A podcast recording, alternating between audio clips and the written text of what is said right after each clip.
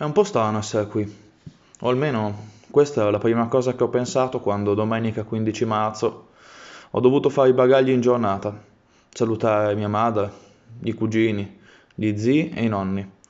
E attraversare il Po come ho sempre fatto tutti i giorni, ma come ora ormai non posso più fare da mesi.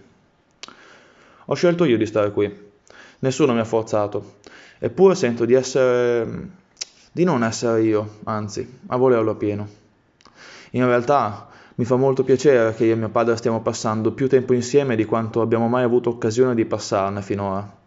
Però c'è sempre qualcosa anche di piccolo a cui dovevo rinunciare. Un compromesso per riuscire a stare meglio. Penso tutti i giorni a quanti sforzi stia facendo mia madre, che come altri milioni di italiani lavora come infermiera all'ospedale di Guastalla, una struttura che ormai è quasi interamente de- dedicata al Covid-19.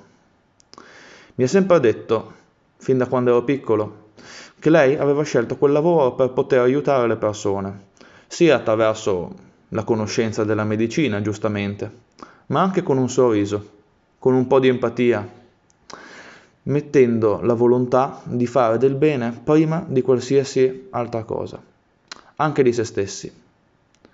Prima di questo periodo mi sono reso conto che non avevo mai minimamente capito che cosa lei volesse davvero dirmi ma quando l'ho potuta vedere soltanto a metri di distanza, quando non si mangiava più insieme, quando non potevo darle una mano a lavare i vestiti, stendere, fare i mestieri di casa, ma era lei a dovermi portare i vestiti ogni settimana, quando non ci si poteva neanche più abbracciare.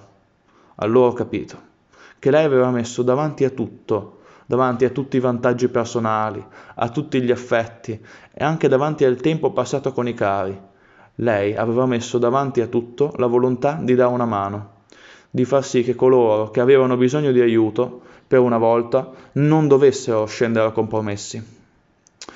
Ora che sembra che le acque più scure si stiano finalmente calmando, e anche se forse è troppo presto per dire ce l'abbiamo fatta o ne siamo usciti, ora non è troppo tardi per dire che ci siamo impegnati, si sono impegnati.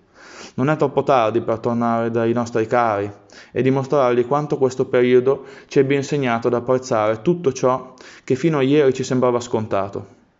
Non è troppo tardi per dire anche un grazie, un enorme grazie a chi, per tutto questo periodo, ha rischiato la vita per far sì che ognuno di noi potesse tornare a vivere.